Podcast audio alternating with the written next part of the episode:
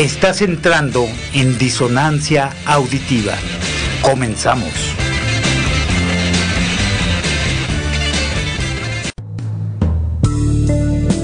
La Coyotera, las voces del Fresno, radio comunitaria. Hola, ¿qué tal? Muy buenas tardes, buenas tardes de sabadito. Sabadito 18 de diciembre, hoy es el Día Internacional del Migrante y de la Migrante, puesto que no solo los hombres migran, sino también las mujeres, los niños, las niñas. Es un día, pues, no, no es para celebrar, ciertamente la migración no se debe de celebrar. La migración, pues, es un hecho lamentable, más bien es un día para recordarnos esta este paso que muchas personas, muchas comunidades pues hacen a lo largo de, un largo caminar por eh, pues distintas, distintas regiones y distintos países. En todo el mundo se da este fenómeno y pues ese, ese va a ser parte del tema que vamos a tocar el día de hoy aquí en Disonancia Auditiva. Soy el Pato Esquivel, te, te, doy, te damos la bienvenida, y digo te damos porque acá en Controles está Aide Carolina Navarro, que nos está haciendo el favor de operar para poder eh, llegar pues a tu eh, aparato receptor donde quiera que nos estés escuchando. Te recuerdo que estamos transmitiendo desde Guadalajara, Jalisco, a través de la Coyotera Radio, tu radio, nuestra radio. Y pues bueno, eh, antes eh, recordarte también que cualquier eh, opinión, comentario, saludo que quieras mandar, puedes hacerlo a través de nuestros teléfonos en cabina, que es el 33 35 45, perdón, 33 35 45 78 82 y el WhatsApp que es el 33 26 76 5139. El WhatsApp es pues para mensajitos, eh, eh, no podemos eh, transmitir audio ni nada de eso, pero nos puedes dejar un mensaje, un saludo, alguna opinión sobre pues el tema, el tema que vamos a estar abordando. Y pues le doy la bienvenida a David Santiago Tobasura. Él es pues nuestro invitado del día de hoy es un compañero que se encuentra en Chiapas, al sureste de eh, México, y pues él es parte de una organización que se llama American Friends Service Community. Y también es parte del colectivo de observación y monitoreo de derechos humanos del sureste mexicano. Y pues justo si el tema es de migración, pues quién mejor que David para poder hablar sobre este tema poder dialogar sobre este, esta situación. Hola David, muy buenas tardes, ¿cómo te encuentras? Hola Pato, buenas tardes. No, pues primero un gusto, gracias por la invitación, ¿no? Un gusto también el, acompañarles acá en la radio, a quienes nos estén escuchando, quienes nos vayan a escuchar también en estos días. Y pues bueno, acá justo desde, Chiapas, uno de, de, los puntos, digamos, de los corredores migratorios, donde hay mucho que contar. Ya, ya tú hiciste este introducción al tema que te podría decir ya dos cosas bien importantes que me surgieron a partir de lo que mencionabas, ¿no? Pero pues agradeciendo, ¿no? También por, por el momento que está sucediendo ahorita acá en México con las últimas dos situaciones que sucedieron acá en el sur y también en el centro del país. Sí, justo, justo la idea es platicar un poquito de eso, tú que estuviste ahí cerca de este incidente, eh, eh, particularmente el incidente del el tráiler que pues volcó y venían 350 y tantas personas, ¿verdad? Y eh, Sí, como cerca de 100, 111 personas, 111, 160 personas es el cálculo que hacen más o menos las autoridades. Ah, correcto. Y en las cuales fallecieron, entiendo, 54, ¿verdad? Hay una persona más que falleció en estos días, entonces el, hasta ahora las cuentas son 55 personas fallecidas, sí. Pues sí, hablaremos un poquito de eso, pero mira, pues vamos, vamos primero igual para, para ir eh, acomodando el tema, si te parece.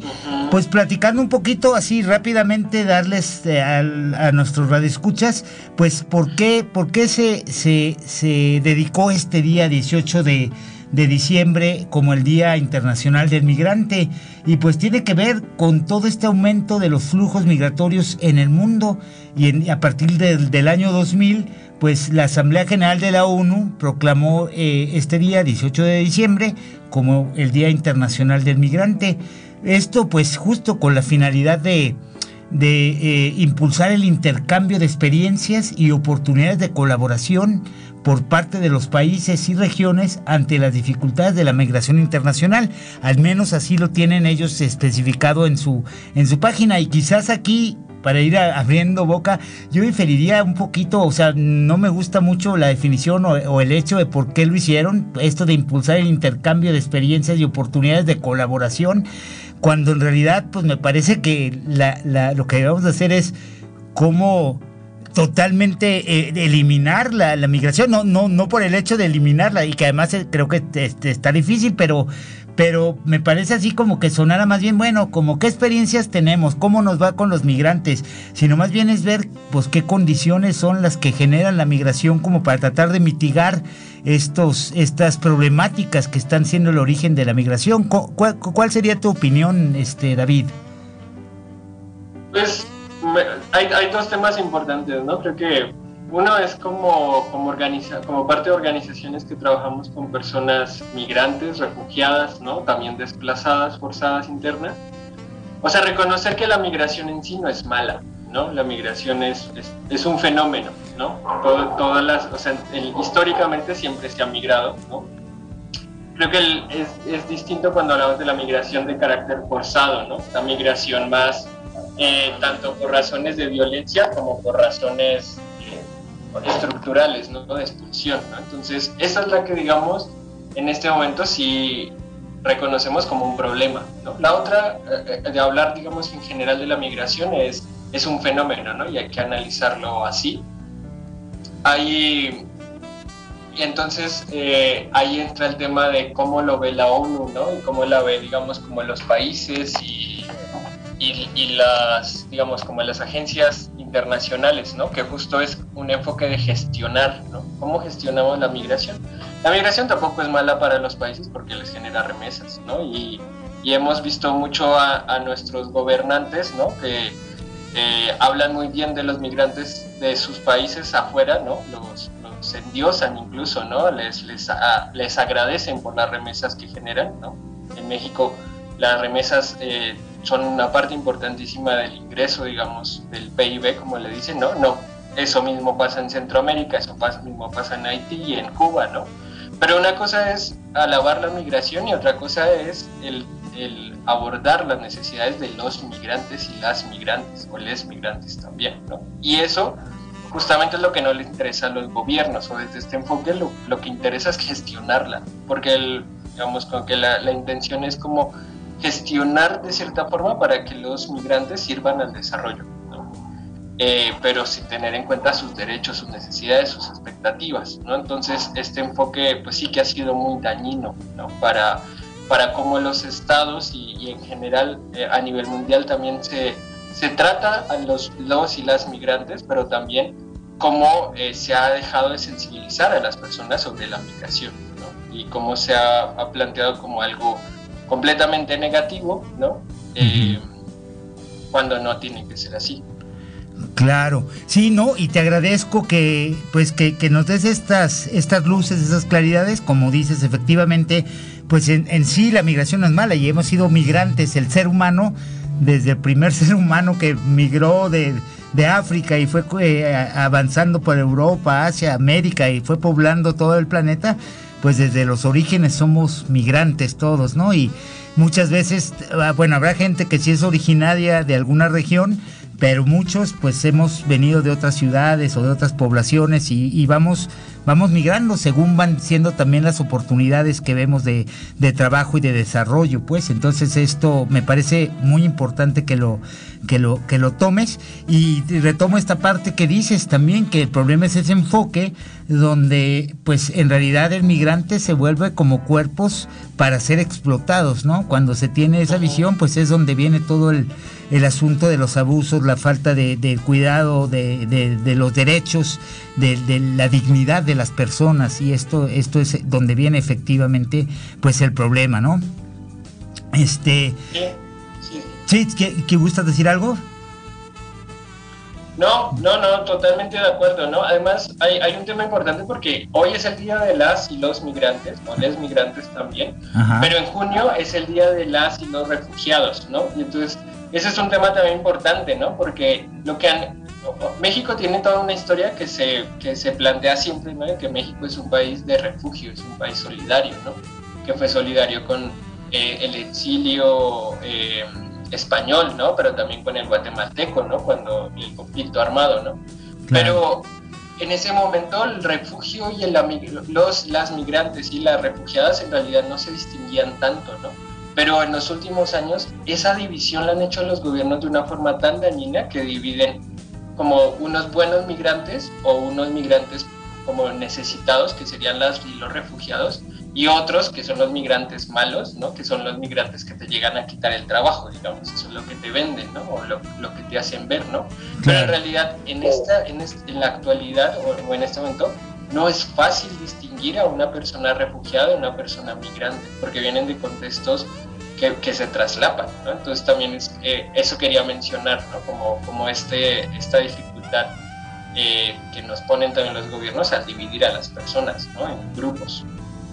Claro, sí, sí, y, creo que es justo, al menos, bueno, yo que ya tengo un ratito de camino recorrido en, la vida, este, pues, pues, me doy cuenta de que es un problema que se ha venido este, visibilizando más. Obviamente tenemos ahora redes sociales y la información fluye de otro modo, pero también tiene que ver con eso. Es como ya un sistema, el sistema capitalista, eh, pues se ha encargado de de justo eh, buscar el, como el modo, el modo de, conseguir, pues eso, mano de obra más barata, donde tengan menos obligaciones las personas que contratan, este, eh, eh, violentar, vamos, los derechos, ahora sí que de las personas, lo que decíamos un poquito esto de la explotación de los cuerpos, y sí, pues ha, ha cambiado, pues ha cambiado el entorno, creo, me parece que se vuelve un poquito más pues más rudo, más, más, más difícil, mucho más complejo.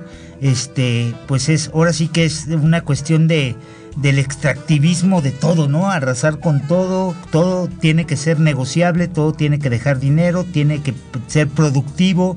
Entonces, con esa visión, pues justo se va deteriorando muchísimo pues las relaciones, las relaciones humanas, las relaciones entre, entre personas.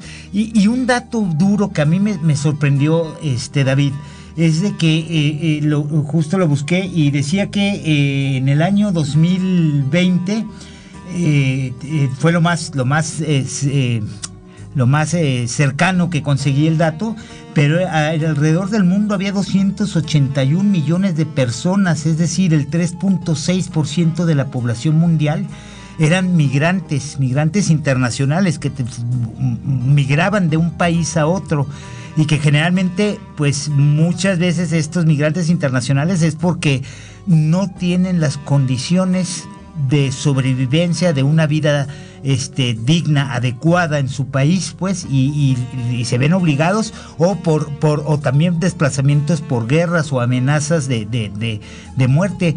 Me parece que es una cifra altísima porque, pues, de hecho es, eh, México tiene alrededor de 230 millones, es mucho más, es como si todo el país de México completito estuviéramos vagando por el mundo sin, sin, sin ninguna seguridad de ningún tipo, ¿no? Entonces sí es algo como impresionante la cantidad de gente que migra. Eh, este, eh, en ese sentido, eh, que también me gustaría ver, para que la gente te ubicara un poquito más, David, ¿qué hacen en tu asociación con justo con esta problemática que como se ve es pues bastante, bastante preocupante, vamos? Sí, yo, bueno, pues digamos, la, organización en la que estoy, que es una organización, digamos, de origen eh, de Estados Unidos, ¿no? Eh, lleva más de 100 años de existencia, se creó justo como en la Primera Guerra Mundial. Ahorita tiene oficinas tanto ahí como en otros países, en distintas regiones, ¿no? Pero digamos, en, el, en donde yo estoy, que es la región, digamos, la que llamamos eh, tenemos oficinas en, el, en Tijuana y también está la oficina acá de San Cristóbal, en donde yo estoy, ¿no? y oficina en Guatemala y en El Salvador. Em, nuestro programa se enfoca en el tema de, de, migración, digamos, se enfoca más en el fortalecer o el promover la articulación de sociedad civil. ¿no? Eh, no es un trato, un acompañamiento directo a las personas, es, hay muchas organizaciones, o bueno, aunque hay muchas, la verdad la necesidad siempre la rebasa, ¿no? Organizaciones que dan acompañamiento sobre todo psicosocial o acompañamiento jurídico. A las personas también están los albergues, ¿no? Eh, pero en nuestro caso es más bien como promover y fortalecer la articulación de las organizaciones, porque lo que nos damos cuenta es que ante la necesidad la respuesta no puede ser solitaria, ¿no? la respuesta tiene que ser cada vez más amplia ¿no? y coordinada entre organizaciones. ¿no? Entonces, Justo tú me, me presentaste hablando de, que también hacía parte de este colectivo de observación y monitoreo, que es una coalición de más de 20 organizaciones, la mayoría basadas acá en el sur de México, que nos hemos logrado articular desde el 2018, cuando la primera caravana, eh, pues, que todos tenemos en la memoria, ¿no? la, caravana eh, del éxodo migrante, eh, nos articulamos sobre todo para documentar la situación de derechos humanos de las personas y en medio de eso pues identificar cuáles son sus necesidades, ¿no? Se había, sobre todo enfocado el tema de información, ¿no? De, un, un, pilar importante del trabajo de las organizaciones es, es la información, ¿no? Para que las personas puedan tomar las decisiones lo más informadas posibles. Porque por lo menos da algo más de, de elección, ¿no? En un contexto que es cada vez más difícil para las personas elegir qué hacer, ¿no? No hay, en, ahorita justo no estamos en un contexto de migración elegida, ¿no? no es una elección, sino que más bien es una necesidad. La información se vuelve importante para definir por dónde ir, a dónde ir, hasta dónde llegar, ¿no? con quiénes irme, ¿no?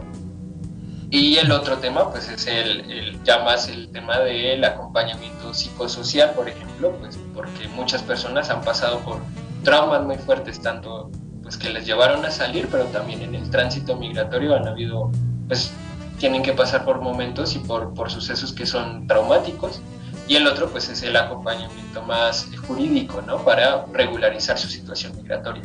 Nadie quiere viajar de forma irregular. Bueno, de entrada nadie es ilegal, pero digamos, sí se entra de forma irregular según las leyes de los países. Nadie quiere hacerlo, nada más es que cada vez los países niegan la posibilidad de regularizar el ingreso de las personas. México la única vía que ahorita existe de regularizarse es solicitando refugio, aunque la persona no quiera solicitar refugio. Pero es la única forma en que el gobierno mexicano les está permitiendo. Entonces también por eso hay una falsa crisis que dicen los medios o que dice el gobierno de que hay se duplicó el número de personas solicitantes de refugio, en parte porque el gobierno las obligó a solicitar refugio.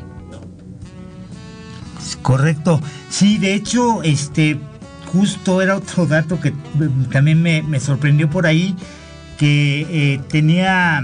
Eh, en el año 2021 había habido un aumento impresionante de solicitudes de refugio, de, para solicitando refugio, eh, pero había sido como exponencial, alrededor de 241 mil, si no recuerdo mal el dato, por ahí de, de solicitudes, ¿no? Y justo por esto que mencionas, ¿no? Ya se vuelve como el único recurso para poder transitar de manera pues más o menos legal, ¿no? Ya, o legal, pues, este, no, no, no, de, no de manera ilegal. Entonces, pues sí hubo, sí fue notorio ese, ese, ese aumento de esa cifra, ¿no? De, de, de trámites, pues.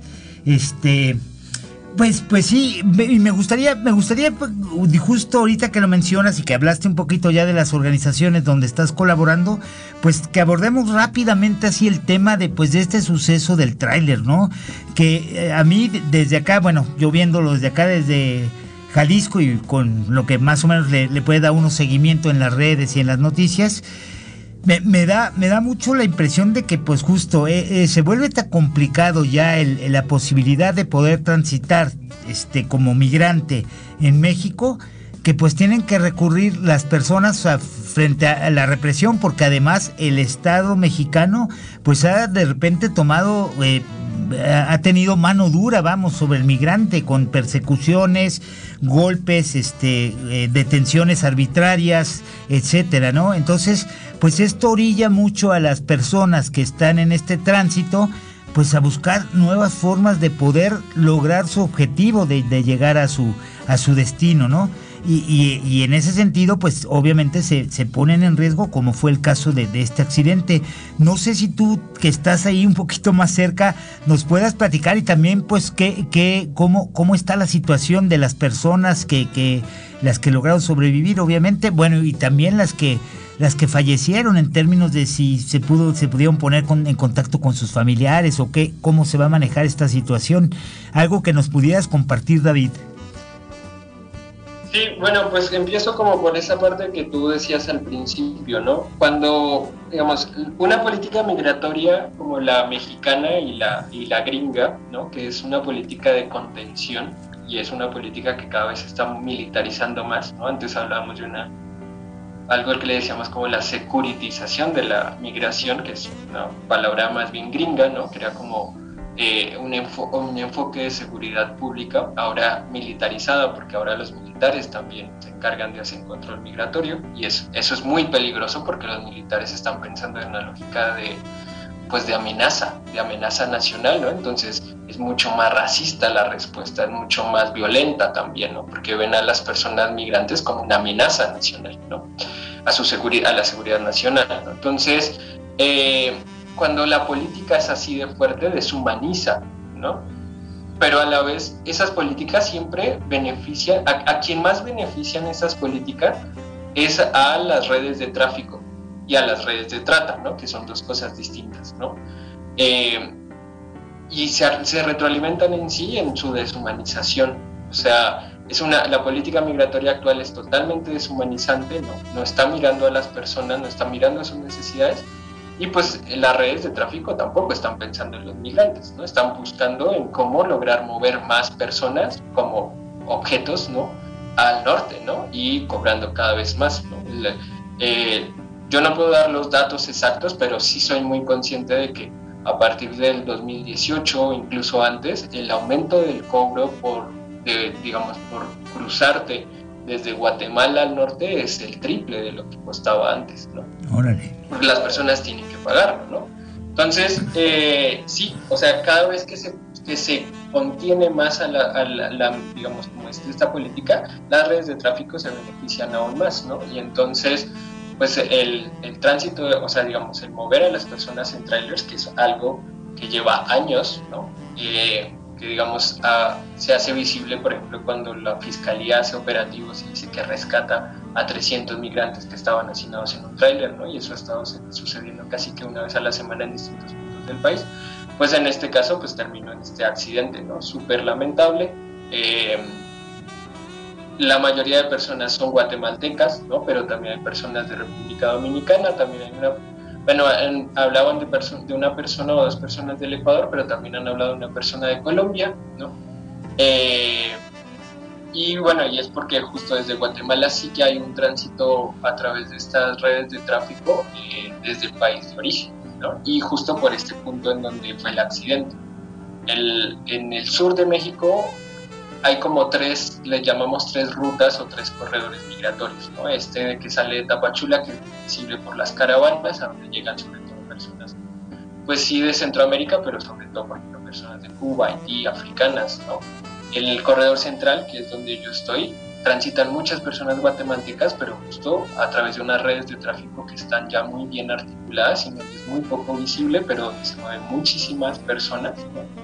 Y la otra es la ruta de la selva, donde también es, es una ruta que trata de llegar lo más cerca al tren, ¿no? Para pasar por Veracruz. Entonces, es un poco como para ubicarles y también por esa razón es que la mayoría de víctimas son guatemaltecas, porque las redes salen desde sus propias comunidades, ¿no? Eh, en el caso del accidente, pues pues ya ahorita lo mencionábamos al inicio, ¿no? cerca de 55 personas que fallecieron, eh, más de 60 personas heridas y hay otro número indeterminado de personas que también sobrevivieron, pero que incluso eh, pues salieron, ¿no? o sea, sus lesiones fueron, eh, no fueron tan fuertes como para ellas poder escaparse, ¿no? Incluso de, ante el miedo de que migración los detuviera. Eh, las personas sobrevivientes, digamos, nosotros hemos tenido contacto con las personas que estaban en Cruz Roja, que fueron atendidas en Cruz Roja, que fueron como sobre todo las que menos, las que menos complicaciones tenían en, en su salud ya todas las de Cruz Roja fueron dadas de alta.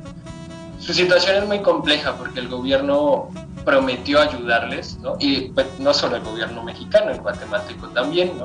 Eh, de, acompañarles, asistirles, ¿no? pero pues la asistencia en realidad fue que, eh, pues de que ya que les dieron de alta, pues que les dijeron ustedes verán cómo se devuelven a su país, ¿no? Entonces hemos, varias organizaciones hemos estado más en esta situación de acompañarles, de acompañarles en un retorno seguro ¿no?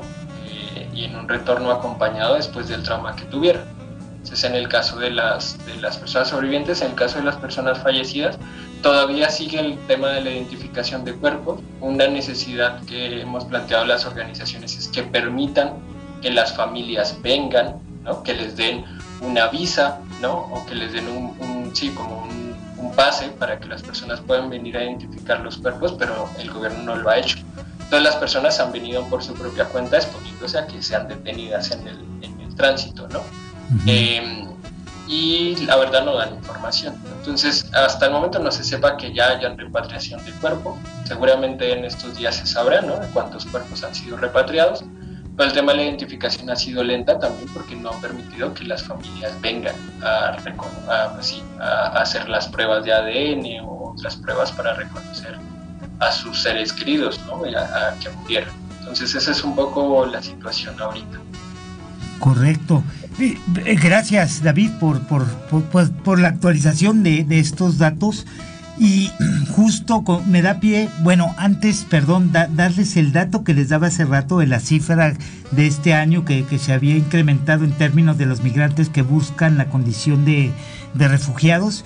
Yo había dicho 241 mil, perdón, son 171 mil 210.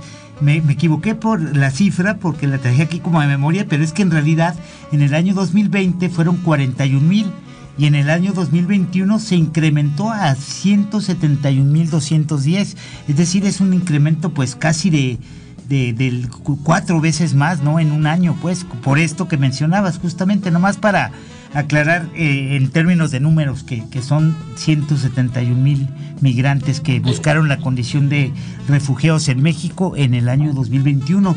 Pero justo preguntarte con esto que nos comentas de, este, esta desgracia del, accidente del tráiler con todos estos eh, migrantes eh, que, venían a bordo, preguntarte también cómo, cómo ves tú, este, me parece pues que, el, que el asunto de la migración también eh, pues tiene que ver con causas estructurales que justo un sistema voraz capitalista ha venido generando, ¿no? O sea, comunidades que, que ya no tienen los mismos recursos o que justo se instalan mineras o se instalan megaproyectos que hacen que las comunidades se desplacen al no tener su espacio, su hábitat que acostumbraban, pues necesitan buscar o migran a la ciudad o de plano migran cambio de país y esperando encontrar otras posibilidades de, de, de, vida más, este, más justa, más digna. Entonces, pues se, se vuelve un problema complicado porque no es nada más de pues ayudémosles y mandémosle ropita o mandémosle este comida y ese asunto, ¿no? Que de repente es una, una forma medio asistencialista de ver las cosas. Pero frente a eso, por ejemplo, ¿qué, como qué cosas se, se, pueden, qué, qué acciones se podrían hacer para de algún modo este, distensionar un poquito este asunto de la, de la migración forzada, pues, como tú dices, la migración pues no es tan mala, ¿no? O sea, todos somos migrantes y deberíamos de no ser ilegales, pero, pero frente a la el desplazamiento forzado por distintas circunstancias, guerras, este, megaproyectos, etcétera, como qué cosas se podrían, se podrían ir como planteando para distensionar esta, esta migración.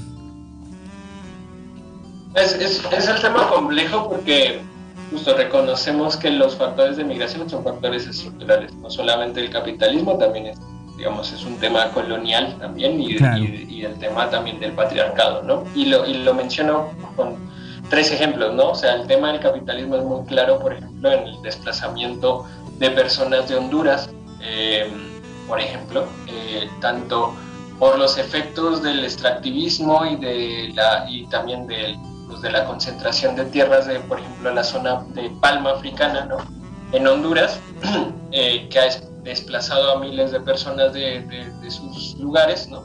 que mezclado con la corrupción, que también se alimenta justamente la corrupción como parte también del sistema capitalista en, Honduras, es fuertísimo, ¿no? Y bueno, recién en estas elecciones que tuvieron, pues hay una esperanza de que las cosas puedan cambiar, ¿no? Pero el, régimen que estaba anteriormente, completamente autoritario, y que estaba siendo investigado por temas de, de narcotráfico, pues era, eh, pues no, no, permitía nada, ¿no? Y justo desde una lógica, ahí se puede ver el capitalismo ahí como un efecto en la migración hondureña, ¿no? Que es muy visible y, y que es muy criminalizada, ¿no? Hay otro factor y que se ve muy claro con el tema colonial, que es por ejemplo la migración haitiana. ¿no? Si tú hablas con personas de Haití, eh, te van a decir que todo comenzó cuando, cuando se independizaron y que África, digo, y que, y que mm, Francia eh, los mantuvo en embargo y les cobró por su independencia hasta, hasta entrado el siglo XX, ¿no? y después fueron colonizados por Estados Unidos. Y ellos reconocen ahí que estuvo la razón de, de, de la situación en la que están actualmente. Entonces, Además también es muy complejo porque las personas cuando salen de países que fueron ex colonias justamente tratan de llegar a los países que los colonizaron. ¿no? Entonces esta migración, por ejemplo, hacia España, la, de la latinoamericana hacia España o hacia Estados Unidos, ¿no? la africana, la, haitiana que también va hacia Estados Unidos o incluso trata de llegar a, a las Guyanas ¿no? o a Francia también. Entonces ese es otro factor. Y el otro factor es todo el tema de la violencia de género. La violencia de género explica muy bien todo lo que el patriarcado también hace como un factor estructural en la, migración forzada. Eh, justo antes se hablaba del Día del Migrante y se hablaba de que como que no tiene en la cabeza que el migrante es un hombre joven y ya, ¿no? Pero es, es, cada vez más alejado de eso, ¿no? La mitad de personas que migran ya son mujeres, ¿no? Y justo un tema importante de la migración y sobre todo centroamericana es por eh, violencia de género, ¿no? Entonces, es, es esos tres factores, ¿no? esa, esa trenza que también hacen esos factores, hace que sea muy difícil pensar en cómo justo solucionar la situación. ¿no? Pero la, respuesta no, no para nada es eh, una respuesta militarizada, una respuesta de gestión, ¿no? Esa es la respuesta que dan los gobiernos. ¿no? Nosotros hemos como la mayoría de organizaciones trabajamos con el tema de generar arraigo digno de cómo trabajar en comunidades para generar procesos alternativos de economías alternativas que, permitan que las personas puedan quedarse. También pues nos damos cuenta de que la lucha no es solamente desde la lucha de defensa de derechos humanos de personas migrantes, sino que la lucha también es con los movimientos en defensa de la tierra del territorio, ¿no? Entonces también como que tenemos esos, es, esas articulaciones, ¿no? Porque también desde ahí pues justo vemos como la forma de, eh, pues, de prevenir que hayan desplazamientos forzados, que después deriven en migración internacional. ¿no?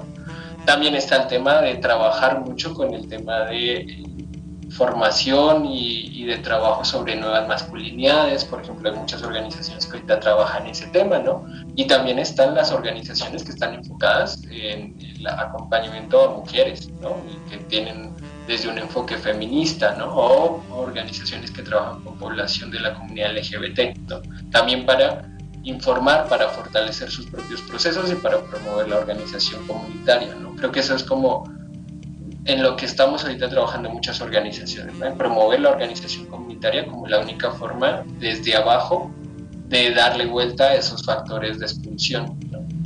Eso es un poco lo que te puedo contar ahorita de que nos ha funcionado, ya ese es otro rollo.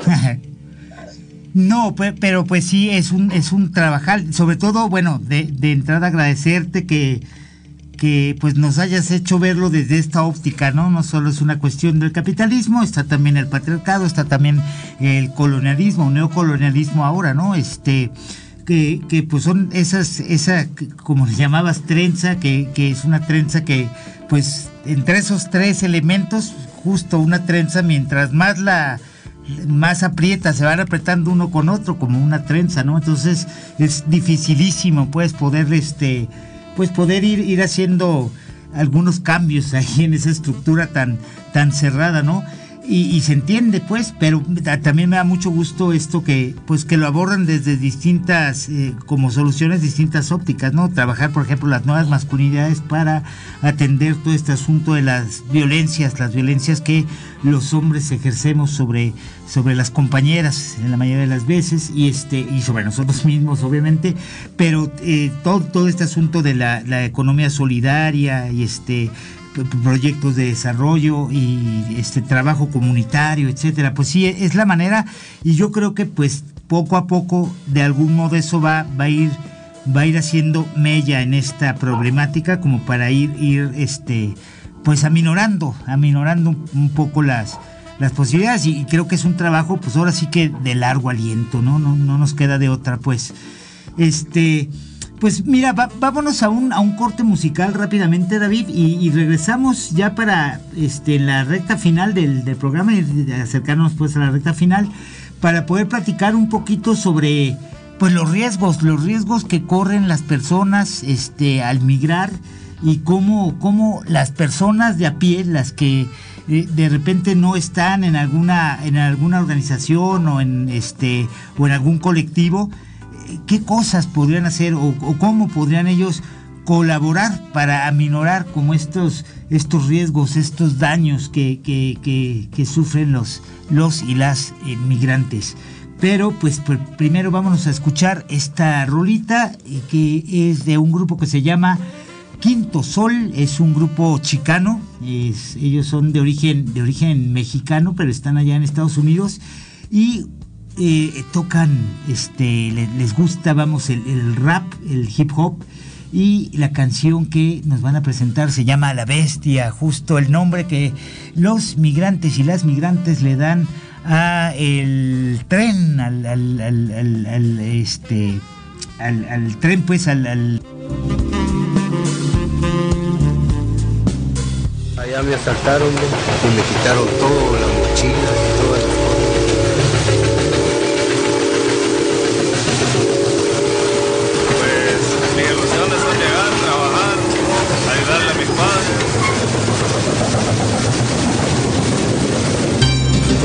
hambre, frío, lluvia, de pelo. Es el tren de la muerte que le llaman. Es la bestia, la que me detiene, la que me atormenta, me ayuda si es que quiere. Es la bestia, si corro con suerte cruzando las montañas, me llevan hacia el norte. Es la bestia, la que me detiene, la que me atormenta, me ayuda si es que quiere. Es la bestia, si corro con suerte cruzando las montañas, me llevan hacia el norte mi carnalillo arriba de un vagón. Que Dios nos acompañe, me dice el corazón. Somos del Salvador, otros vienen de Honduras, Guatemala, Nicaragua, dejando sus criaturas. El ruido me despierta del caballo de acero. La rueda es el peligro, la bestia un traicionero. Muchos que abordaron lo robaron en Oaxaca, los demás seguimos. Y el hambre nos ataca por la noche, el sueño nos quiere vencer. Mis ojos ardiendo, no puedo yo caer. Le digo a mi hermanito que ya mero llegamos hoy por la noche seguro nos bajamos respirando humo, rumbo hacia el destino. Sobre este tren, a veces asesino, un campesino a lo lejos nos grita: No se confíen de esa bestia maldita. La que me detiene, la que me atormenta, me ayuda si es que quiere. La bestia. Si corro con suerte cruzando las montañas, me llevan hacia el norte. La bestia. La que me detiene, la que me atormenta, me ayuda si es que quiere. La bestia. Si corro con suerte cruzando las montañas, me llevan hacia el norte. Pasamos Veracruz sin parar en Jalapa. El sol ya se metió, la lluvia nos empapa, un manojo de ilusiones que llevo en mi morral. Mi madre hace oraciones, también mi abuelo igual. En la oscuridad ve a lo lejos la ciudad. Los ojos de mi hermano transmiten ansiedad. Yo le digo que descanse pa' que aguante. Él me contesta, yo vine a acompañarte. Al lado de nosotros se encuentra un señor.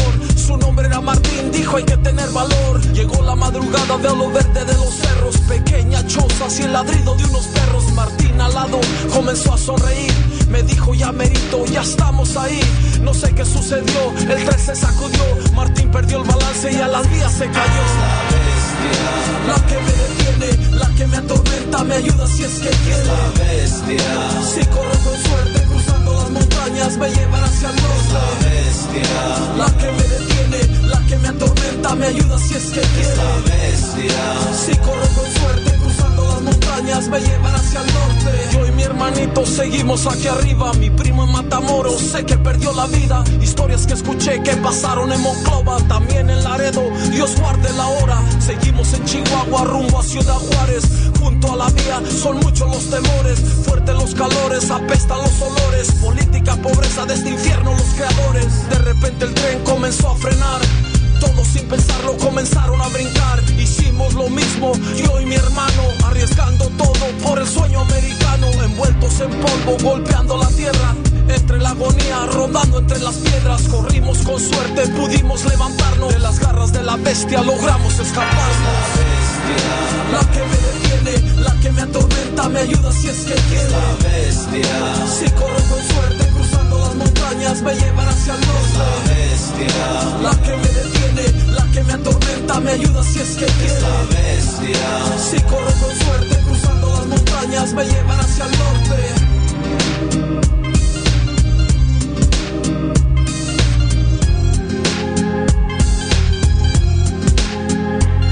La historia de nuestros hermanos de Centroamérica, Guatemala, El Salvador, Honduras, Nicaragua, Costa Rica. Un saludo de este mexicano, Quinto Sol. Es la bestia. La que me detiene, la que me atormenta, me ayuda si es que quiere. La bestia. Si corro con suerte, cruzando las montañas, me llevará hacia el norte. La bestia. La que me detiene, la que me atormenta, me ayuda si es que quiere. La bestia. Si corro con suerte, montañas, me llevará hacia el norte.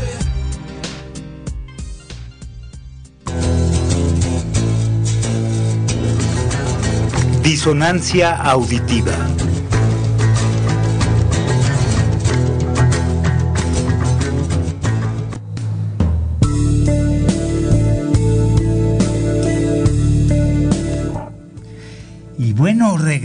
Regresamos, aquí a Disonancia Auditiva a través de la Coyotera Radio. Te recordamos nuestros teléfonos, nuestro teléfono en cabina, el de 33 35 45 7882 y en WhatsApp nuestro buzón comunitario el 33 26 76 50, 51 39. Por si nos quieres dejar algún comentario, alguna opinión, eh, será bienvenido. Y pues continuamos con nuestro eh, in- invitado del día de hoy, David, David Santiago Tobasura. Eh, David, pues nos, nos quedamos platicando este, un poquito sobre eh, ver si podíamos comentar un poquito los riesgos, los peligros que los y las migrantes pues eh, sufren o, este o pueden pueden los peligros a los que pueden enfrentarse en el recorrido de pues de migración que, que hacen este para poder llegar a, su destino.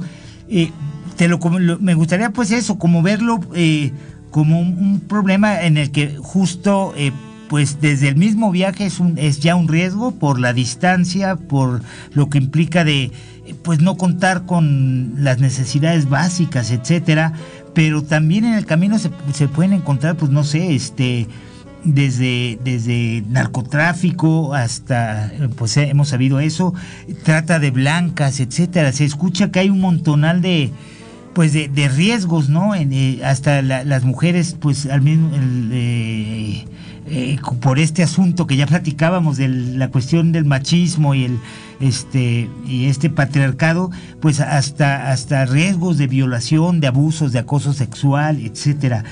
¿Cuáles desde, desde el trabajo que ustedes realizan, como qué, qué problemáticas ha- han visualizado?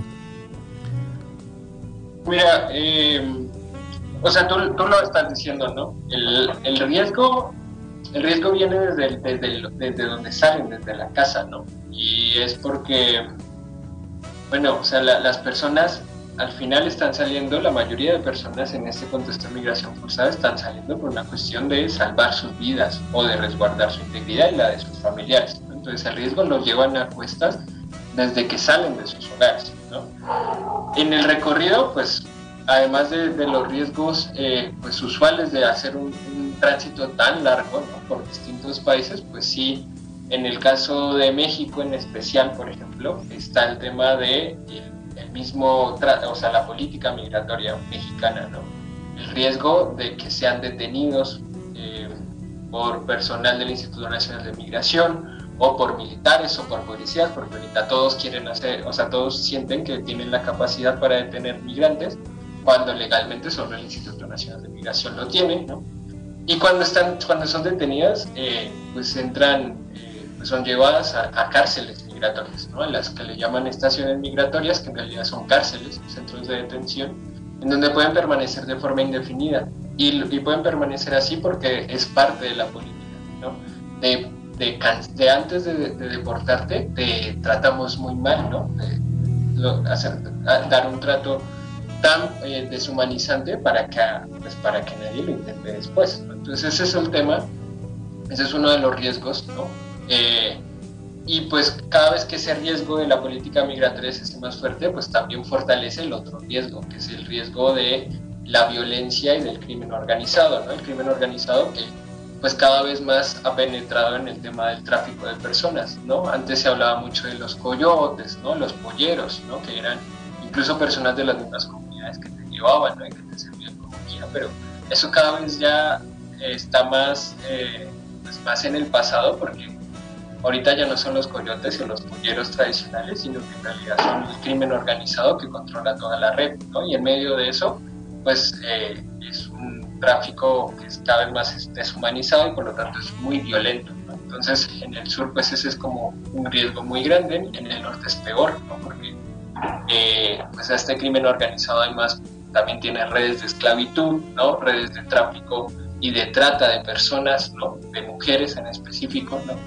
Eh, y también pues mucha extorsión, ¿no? mucho secuestro y mucha extorsión a las familias para poder dejarlos transitar por el norte. Entonces las personas se exponen a eso y tienen razón, ¿no? Y, y, esa exposición también eh, cambia de acuerdo al perfil de las personas, ¿no? Entonces no es lo mismo eh, exponerse a esta misma situación siendo hombre joven a siendo una mujer, ¿no? en medio de eh, corporaciones militares o redes de tráfico y del crimen organizado que justamente eh, ven a, a, las mujeres, a las jóvenes ¿no? y también a las personas de la comunidad LGBT como algo que puede ser un botín, ¿no? como un botín de guerra ¿no? o, o algo que puede ser un objeto para ellos. Entonces yo creo que es, es diferenciado, también es mucho más complejo por ese lado, ¿no? El otro tema o los otros perfiles que también pues, tienen unos riesgos específicos son las poblaciones indígenas, mexicanas y de otros países, ¿no? Que por ejemplo son más, eh, y, las poblaciones también negras o afrodescendientes, ¿no? Que eh, ahí digamos que entra el tema del racismo muy fuerte, ¿no? Y eso deshumaniza aún más este año ha habido un racismo tan exacerbado contra la población haitiana que permite la violencia contra ellos, ¿no? O sea, por lo menos a otras poblaciones no tanto, ¿no?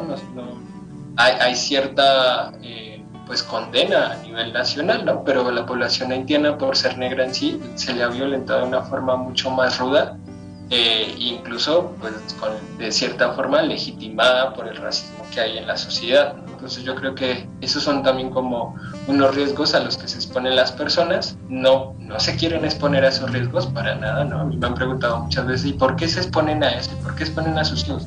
Pues no lo quieren hacer, les toca hacerlo, ¿no? Entonces, y no deberían exponerse a eso, ¿no? Entonces, eh, esos son un poco como, como las situaciones de riesgo que yo podría decirte así rápidamente.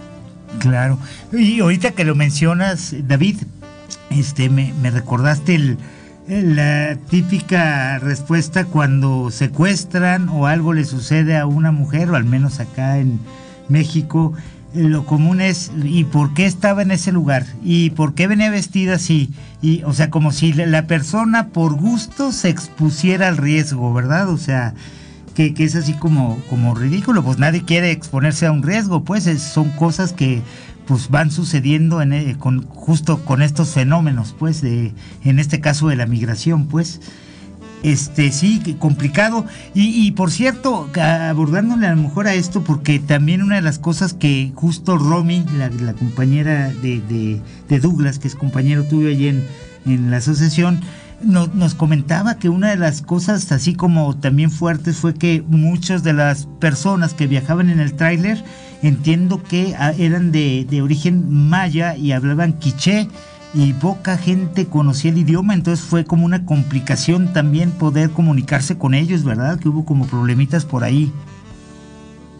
Pues finalmente no fue tan difícil porque la mayoría eran compas que hablaban dos idiomas, ¿no? Su idioma quiché, habían también eh, mam, ¿no? Habían de otros pueblos eh, de, Guate, eh, pero también estaba, pero también hablaban el español. Entonces, pero con eso me permites como justo hablar de, de, qué se puede hacer, ¿no? Y es cuando nosotros dimos cuenta que la mayoría de personas venían del quiché, buscamos ayuda para traducción, ¿no? Para tener intérpretes a la directorio, ¿no? Y la verdad es que fue muy rápido que logramos que muchísimas personas se dispusieran a ayudar, ¿no? Entonces creo que temas como este que se ve tan, eh, pues como, como no tan, tan visible, ¿no? Es, es una ayuda muy grande, ¿no? El poder tener personas que sean intérpretes intérpretes de lenguas mayas, ¿no? Intérpretes del, del africano creol, ¿no? Para, del digo, perdón, del francés creol, ¿no? Para el tema de los haitianos, ¿no? O para el francés o el inglés o otras lenguas, por ejemplo, cuando llegan las personas de África, ¿no? Es, es, es importantísimo porque, como les decía, lo que uno de los temas eh, como cruciales es que las personas tengan información, ¿no? Y, y, el tema del idioma, pues a veces se vuelve una barrera. Entonces, e, ese es un tema importante, ¿no? El poder, de, eh, desde esta lógica de la justicia en el lenguaje, tener ese apoyo de personas que sabemos que pueden tener como esa posibilidad de hacer traducciones, ¿no? Correcto. Sí, y justo, justo ahora que ya que tocas el tema, eh, pues preguntar eso, como que, que eh, yo te comentaba eh, mientras estaba la canción que de repente, pues el común de la gente yo lo observo y somos, este, o son algunas personas medio, no medio, completamente racistas, ¿no? O sea, de ven una persona de color o negra o morena y ya con por el puro hecho de color lo, discriminamos, lo hacemos menos o en el asunto de los migrantes pues pasa mucho eso, ¿no? Que se les ve como gentes peligrosas, se les ve como gentes que van a venir a, a quitarnos el trabajo, a hacer y hacer como maldades y cosas así y este me parece que, que, pues eso es este me parece terrible pues porque en realidad son gente que está pasando una situación pues muy complicada muy difícil que van de paso que, que este pues requieren de repente el apoyo este para poder llevar a cabo su pues su, su viaje y, no se los damos, pues, o, no, o, nos hacemos de la vista gorda, o a veces hasta los agredimos y los, los atacamos. Entonces, no sé, como quizá poder hacer una invitación a que reflexionemos esto, ¿no? Me parece que eso es importante y como qué cositas podemos ir apoyando, no sé, que en términos de arrimarles quizás este un poco de ropa, ropa que tengamos, este, yo creo que eso les puede ayudar, pues vienen con poco poco equipaje, por lo mismo pueden traer así como grandes maletas y todo esto, ¿no? Yo creo que, no sé, como este tipo de cosas, ¿tú qué, qué le sugerirías a la ciudadanía? Mira, eh, hay algo que a mí me gusta de estar en este espacio y es eh, porque un tema importante es la contranarrativa que se tiene que comenzar a trabajar.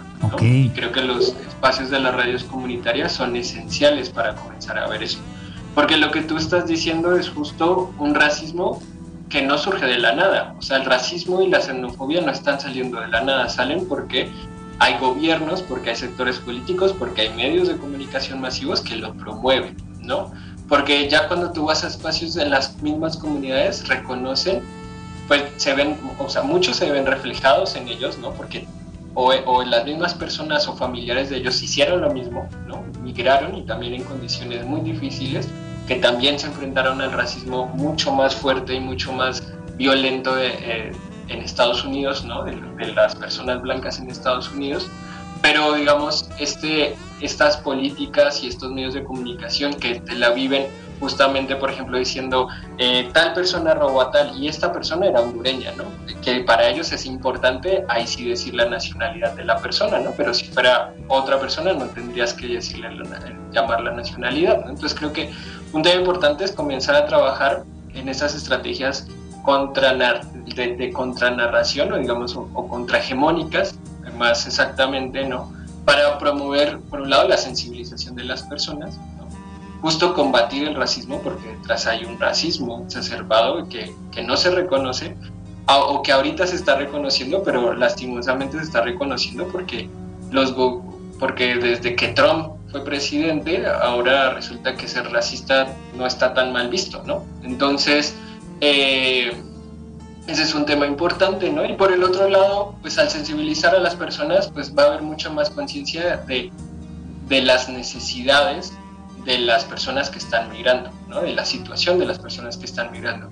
Que, pues en específico, creo que el, el poder, el, incluso el decirles buena suerte, el, el sentir, el, ser empáticos con las personas ya de por sí es algo que alimenta mucho el alma de las personas que van caminando, ¿no? Y en eso, pues, además de eso, pues el tema de, los alimentos, el tema de la ropa, el tema de, pues, de estas cosas que son básicas, la verdad es que siempre se agradecen, ¿no? Claro, se tienen que hacer desde una lógica de la solidaridad, porque, pues, por ejemplo, eh, con las caravanas pasaba mucho esto, ¿no? De, le dimos ropa, pero la botaron, ¿no? Eh, la votaron después, son unos malagradecidos, ¿no? Pero pues bueno, si es que tú sabes que están migrando y que tienen que migrar, no van a cargar la ropa sucia todo el tiempo, porque es una carga más, ¿no? Tienes que reconocer que cuando una persona está moviéndose y moviéndose sin tener un lugar fijo a donde llegar, pues tiene que ir lo más holgada posible, ¿no? Tampoco se puede alimentar todo el tiempo de arroz y frijoles, porque si se enferma el estómago, ¿quién, ¿en dónde se va a atender? ¿no? no tiene acceso a la salud, ¿no? no tiene acceso eh, ni siquiera un descanso para poder, digamos, mejorarse. Entonces, digamos que eh, esa sensibilización está ligada también a esto, a, reconocer las necesidades, ¿no? a reconocer también a las personas como iguales, que creo que eso es como importante también, ¿no? Entonces yo creo que eh, eso es, es, es un especial, ¿no? Y sí como con este reto que, que, yo les digo y que les compartimos de las organizaciones y que seguramente con los radios comunitarias, con los medios de comunicación comunitarios y alternativos, pues que sí nos tenemos que sentar a pensar cómo hacer estas narrativas contrahegemónicas que están exaltando el racismo y la xenofobia, ¿no? Y que justamente no permiten que las cosas cambien, ¿no? Sino que la situación empeore. Entonces, ese es, ese es como un tema importante, ¿no? Denunciar, ¿no? Denunciar, no, no pensar que porque el Estado está tratando así a las personas, porque es legal está bien, ¿no? Sino justamente denunciar el maltrato, ¿no? Que de ahí también es que surgen muchas cosas al quedarnos callados, pues el Estado hace cosas peores, ¿no? Porque no ve que nadie dice nada, ¿no? Pues, pues gracias, gracias David. Eh, pues sí, eso eh, ya, ya lo mencionaba David, sensibilizarnos. Yo creo que eso es la palabra clave, ¿no? O sea, de repente un poquito de empatía también, si uno estuviera en esa situación, justo, este, cómo nos veríamos, cómo, cómo agradeceríamos un, este, eso, un suerte, oye, buen viaje, compañero, compañera, ¿no? Este, que, que Dios te acompañe, lo que sea, ¿no? aunque sea esas palabritas que uno les pueda dedicar y con, con toda la buena intención, de veras yo creo que sí lo agradecen muchísimo, hasta esta parte de la denuncia, ¿no? Cuando veamos un abuso, un, un, este, un exceso por parte de las autoridades, pues hacerlo visible, no permitir que esto se esté dando. Entonces, desde la, desde la ciudadanía, pues podemos hacer también nuestro, aportar nuestro granito de arena para, pues de algún modo, mitigar un poco esta, pues este flagelo, ¿no? Que, que, que, que nos, nos acosa ya desde hace unos, unos años para acá de manera como más drástica. Pues David, te agradecemos mucho, se nos acabó ya la hora de programa, este, pero muchísimas gracias por, por haber accedido a acompañarnos y gracias por, por tu visión, además, porque sí, sí, me pareció bien interesante estos enfoques así más de no hablar solo del capitalismo, sino también de esta trenza de las opresiones, ¿no? Del este, el patriarcado, el neocolonialismo, este, hacer ver que en el fondo todos somos migrantes, eso creo que es bien importante, o sea, en el fondo este, la mayoría de la gente, yo casi estoy seguro que todos en algún modo migramos para algún lado, ¿no? Nos movemos, nos desplazamos, pues.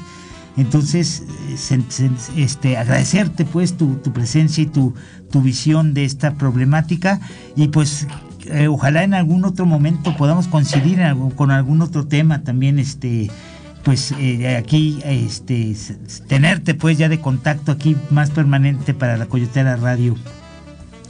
Bueno, no, Pato, pues muchas gracias y pues sí, claro, con gusto estaré ahí pendiente eh, y para intercambiar, ¿no? Sobre todo para intercambiar ideas, ¿no? Propuestas también, ¿no? En contextos que, que, sí que es necesario. Entonces, pues agradezco mucho el espacio, ¿no? Y sobre todo hoy 18 de diciembre. Claro, pues, pues muchísimas gracias, David. Y pues hasta aquí nuestra transmisión de este sábado de Disonancia Auditiva. Te recuerdo que eh, por la temporada de diciembre y sobre todo que justo el 25 de diciembre y el 1 de enero, que son los días festivos, pues no tendremos transmisión en vivo, colocaremos algún podcast, este igual la Coyotera Radio desde Guadalajara pues sigue transmitiendo, no dejes de sintonizarnos y nos escuchamos en vivo ya el eh, primer sábado de enero del próximo año. Felices fiestas para todos y todas, que la pasen bien acompañados con sus familiares, con sus seres queridos y eh, un mejor año 2022 eh, para todos y para cada uno de ustedes y una de ustedes. Hasta luego y cerramos transmisión. Chao.